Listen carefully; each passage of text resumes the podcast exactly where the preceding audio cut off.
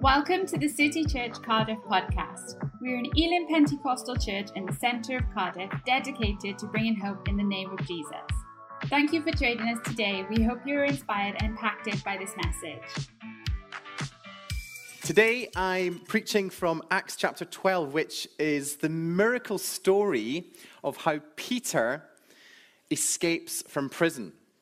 This is the last in our sermons of the series Unleashed, and it's all about the church that's you and I being filled with the Holy Spirit and then making an impact, a difference in the world. And my message today is called Unleashed Participators, but I did wonder whether another alternative title might be Wakey Wakey. So we're reading from Acts chapter 12. It was about this time that King Herod arrested some who belonged to the church, intending to persecute them. He had James, the brother of John, put to death with the sword. And when he saw that this met with the approval among the Jews, he proceeded to seize Peter also.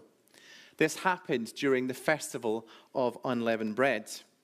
After arresting him, he put him in prison, handing him over to be guarded by four squads of four soldiers each.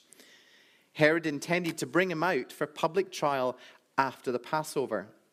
So Peter was kept in prison, but the church was earnestly praying to God for him.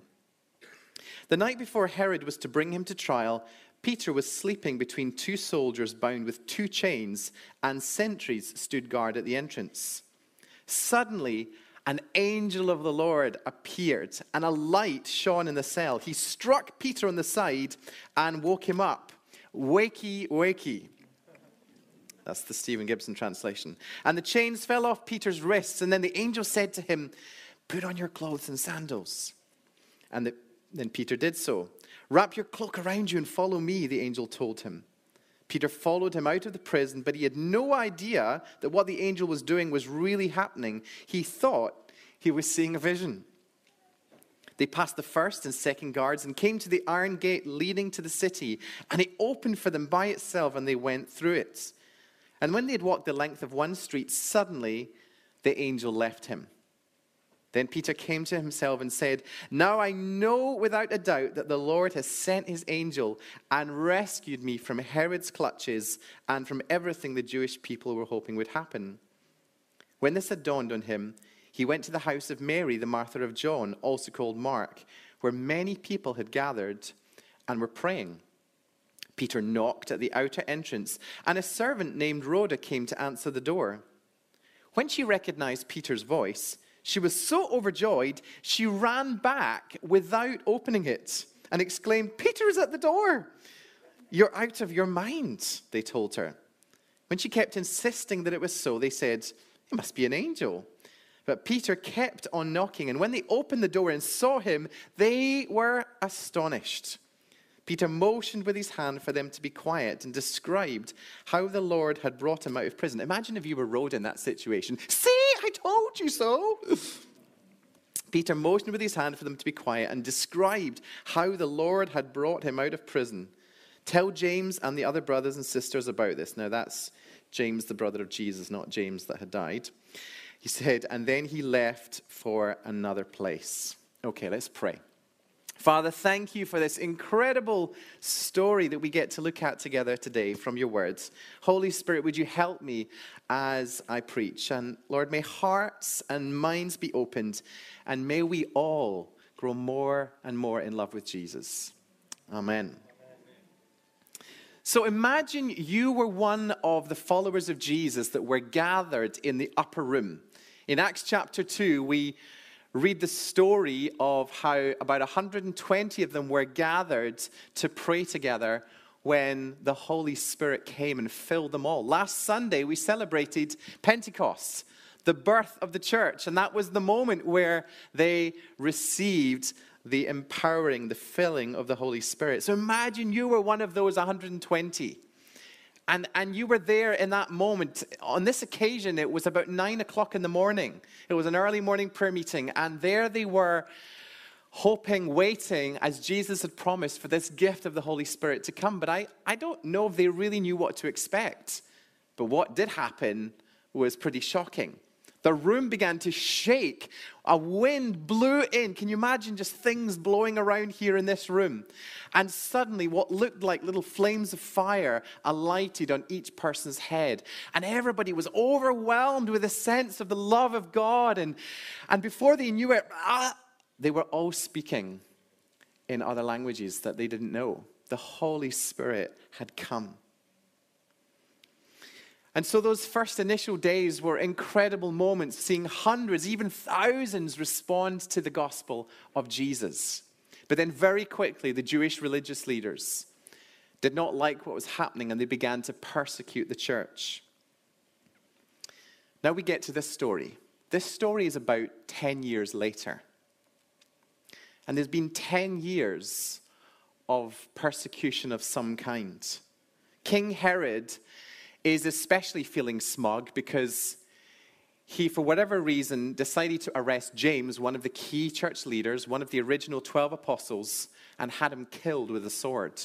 You imagine the grief and the pain that the church was going through, knowing one of their pastors had been killed. And now, Peter, one of the other key leaders, he's been arrested and he's in prison. And they're surely worrying that the same thing is going to happen to Peter too.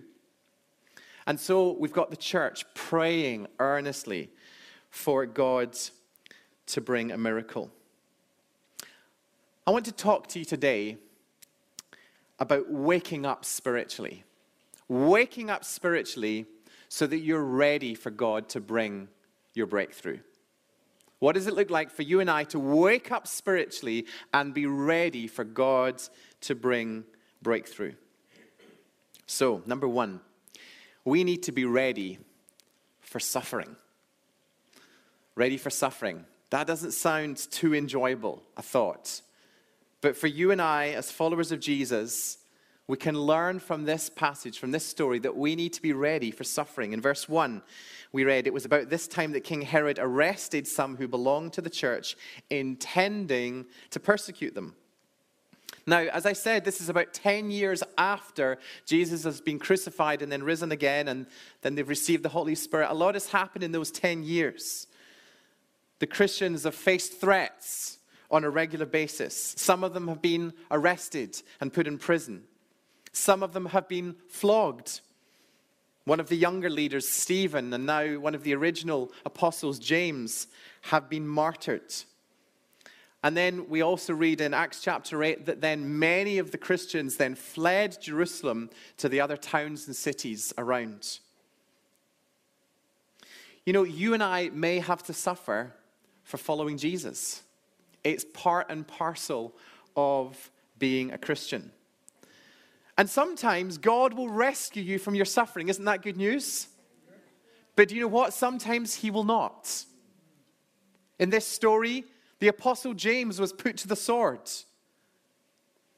But then Peter escaped with his life. Why is that fair? It's not fair. but actually, you and I, we need to trust God that what He allows, He will use for His glory. If He allows you and I to suffer, it can still be for His glory. If you and I escape our suffering, we can use that too for His glory. We need to trust God that He knows what is best. Peter, writing about 20 years after this escape from prison in his letter, 1 Peter chapter 4, we read these words Dear friends, do not be surprised at the fiery ordeal that has come you to test you, as though something strange were happening to you. But rejoice inasmuch as you participate in the sufferings of Christ, so that you may be overjoyed when his glory is revealed. If you're insulted because of the name of Christ, you're blessed. For the Spirit of glory and of God rests on you. And if you suffer, it should not be as a murderer or a thief or any other kind of criminal, criminal or even as a meddler.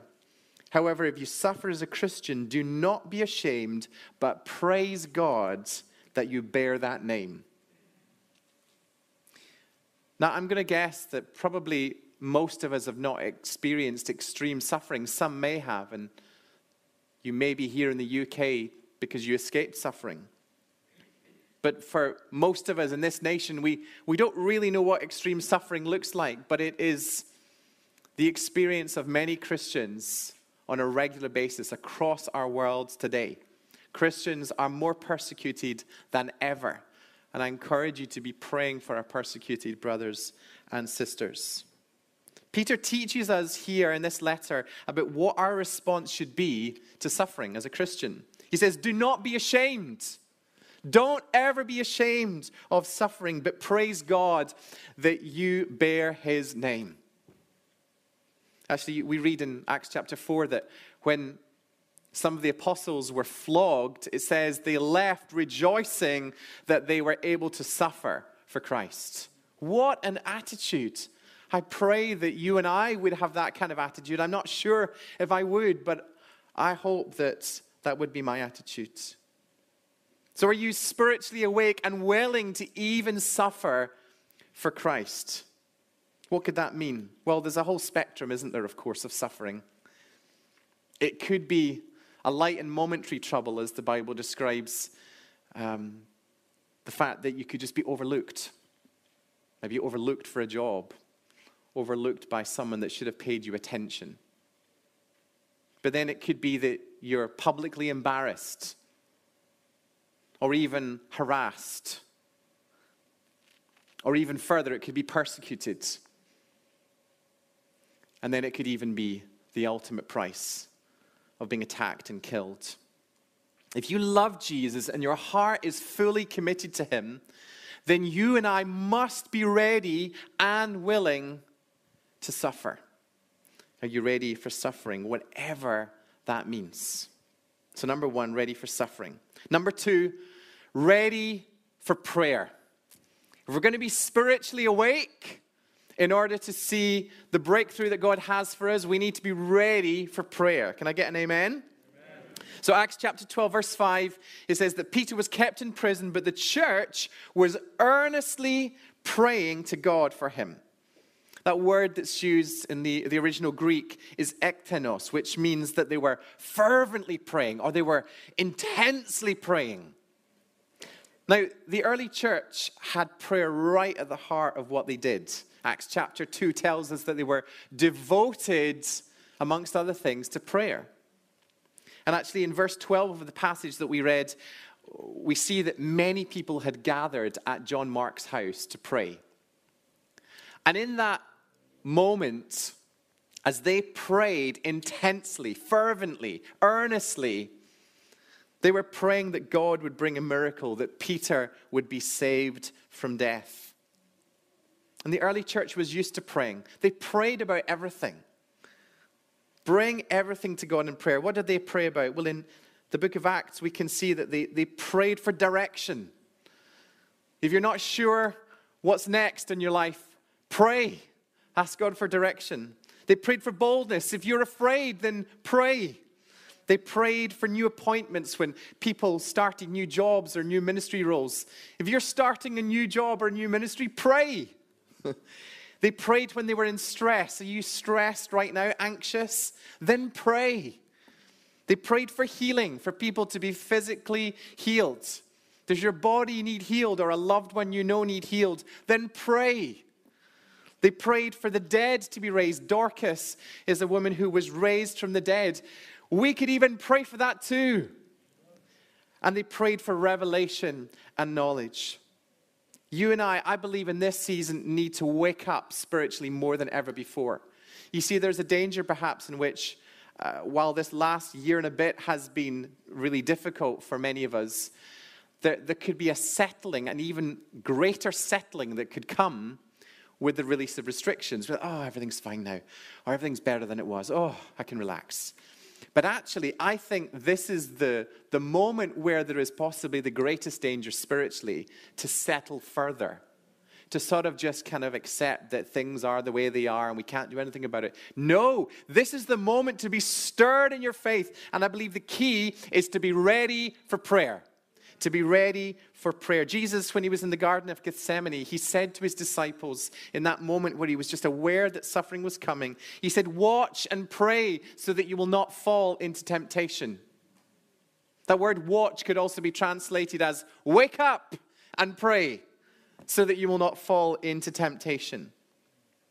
Why do we pray? It's a pretty basic question, I know. But I think it's just worth reminding ourselves.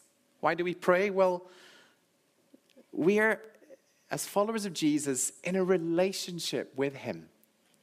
Relationships are not real unless you communicate. And so you and I in prayer have the privilege of talking to God. And also, I know I need to be reminded of this again and again, taking time to listen from Him too. God wants to speak to you. You don't just pray to sort of ease your fears or ease your conscience. You pray so that He hears us and so that He communicates, that we hear from Him. So take time to listen to Him. How will you best hear from God? Read God's Word, read the Bible. He may speak into your spirit. He might speak through others. All of those, uh, many other ways are wonderful, but the primary way God will speak to you is when you get into His Word. So get into His Word and pray and hear Him speak. I find, personally speaking, that when I, I need to be stirred to pray, that practically I find it easier to get out for a walk. I don't know about you, but if I'm sitting and trying to pray, I, I can get easily distracted. And I do find that getting out and just that steady rhythm of walking actually just enables me to focus and to talk to God and to listen to Him. So, how could you wake up to more prayer in your life? Well, can I encourage you to pray at the dinner table? It's not the only time to pray in your day, but I just suggest that whether you live alone or you live with others, it's a great time to do it. Talk to God. If, if you're if you're uh, with a family or as a couple or with flatmates, then share about ways in which you could pray for each other. Thank God for your day. Bring your requests to Him. It's a great time to pray. As a collective. Our collectives are our midweek groups, and if you're not yet in a collective, I urge you, make that your priority for this coming week. Go onto our website and look to join a collective. 316 prayer, Pastor Catherine reintroduced it to us last week, where we're asking God to move in three people's lives, three people that we know, and we want to see them come to know Jesus. And we're setting our phones or our watches for 316 p.m so that every day when that rings, we're reminded even just to stop for two minutes and to pray for God to work in their lives. And then finally, encounter prayer. This Thursday, we have our monthly prayer gathering where we pray and worship together. I encourage you, come to the building, join us at 8 p.m. this Thursday, and let's be a church, just like that early church were, earnestly praying. Let's make Thursday's encounter one to remember where we call in God together intensely, fervently, earnestly, looking for God to come. So, number one, ready for suffering. Number two, be ready for prayer. And number three, ready for breakthrough. Ready for breakthrough. There is one series of miracles after another in this story. First of all, what do we see? An angel of the Lord appeared and a light shone in the cell. That's a miracle in itself that an angel appeared. I'm going to guess that if I asked for a show of hands, there wouldn't be many people that have met an angel, maybe one or two, but it's a miracle occurrence to see an angel. I like to think perhaps that it was a miracle that Peter actually woke up because the angel actually had to, it says, strike him on the side. I'm guessing he was a heavy sleeper. So if. Uh, if you're sitting next to your husband and wife and they're a heavy sleeper, you're allowed to give them a jab in the side just to remind them. And then it says that the chains fell off. And then it says that the angel led him out of the prison past all the soldiers. There were 16 soldiers guarding Peter. 16. And yet God allowed them to be blinded from seeing Peter and the angel making a quick escape. And then the best bit of all, I would have loved to have seen this moment when the big iron gates at the, the outer part of the prison just swung open. God miraculously allowed all of these things to take place so that Peter would have his breakthrough. And then, of course, when he gets to the house and uh, the servant girl, Rhoda, forgets to open the door for him. He's left standing outside. He keeps knocking. He keeps knocking. And when the believers see him, they are, it says, astonished. They're astonished. I wonder if Peter standing outside the door is perhaps a word for someone here today. You're praying for a breakthrough in a situation in your life right now. And actually, the stress of it all has got you caught up in just continually bringing it before God. But all the while, God's actually been at work. He's been working in the darkness quietly, and you didn't realize it. And actually, God is saying to you today open the door. Open the door. Your breakthrough is just outside. If that's for you today, then I want you to receive it and just trust that God is going to bring your breakthrough. So, when will you experience your breakthrough? Whatever that is a breakthrough for a job, a breakthrough in health, a breakthrough in restoration in relationships. When will that happen? God, God, I'm longing for you to break through. God will bring the breakthrough when you need it. I can't promise you a time frame, but God will bring it when you need it. Have you noticed that sometimes God lets us wait right to the last minute? The 1159 moment. When I was offered the role of uh, associate pastor here at this church, my wife Rachel and I, we, we wanted to have our four children start uh, at the beginning of the school term at September. And so that meant moving very quickly. So we put our house in the market and we asked God to sell the house within two weeks, which at the time was a tough call because the housing market was quite slow. And in faith, trusting God that He would do it, we booked a flight to fly from Glasgow down to Cardiff so that we could basically look at houses and buy one. And, uh, you know, we had people encourage us and say, well, maybe you should just rent for, you know, six months. That might be easier. But we just sensed that this is what we were to do. We were asking God for a breakthrough. And so, two weeks later, we were at the airport. Our house had not sold. And so we just gave it back to God and we said, God, we, we don't know why it didn't sell, but we trust you that you have the right house for us at the right time. So we flew uh, down to Cardiff and we landed. We walked into the terminal building. I switched on my phone, and literally two minutes later, my phone rang. It was the estate agent. You've had an offer on the house, and it's exactly the price you wanted. God brought the breakthrough just when we needed it. And God will do that. Sometimes, sometimes He'll bring that breakthrough, and then sometimes you'll be left wondering why it didn't happen. Keep trusting God. He knows what is best for you. So today I've been talking about waking up. It's, it's, a spiritual awakening that God needs to do with His church. And I know He's stirring in a number of us. And I trust that you're hearing what is in my heart too today. And I, and I trust that Holy Spirit is preparing us so that we will not fall into drowsiness and apathy and settling, but actually will be stirred to see the church grow more than ever in this season. Amen? So, what does that mean for you and I to be spiritually awakened in order to see our breakthrough? We need to be ready for suffering. Ready for suffering. You might have to suffer for following Jesus. But don't be ashamed if this happens because you can praise God that you are privileged to bear his name. So be ready for suffering. Number two, be ready for prayer.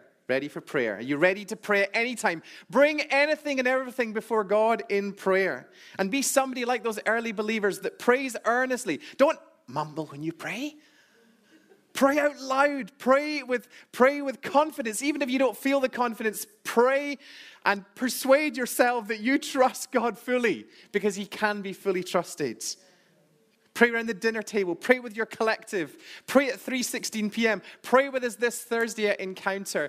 Pray on all occasions as the Spirit leads. And then number 3, be ready for breakthrough. God will provide the breakthrough when you need it. Listen to his voice and be obedient. Peter's response, what did he have to do for his breakthrough? All he had to do was get up, put on his clothes, and then follow the angel out of the prison. I think you and I could do that, right? God does the rest. God does the chain breaking. God does the opening of the prison doors. God does it all. We just need to follow him. Who's ready for breakthrough? Who's ready for breakthrough this morning? Come on, should we stand together? We're going to pray in this moment. We're going to trust God.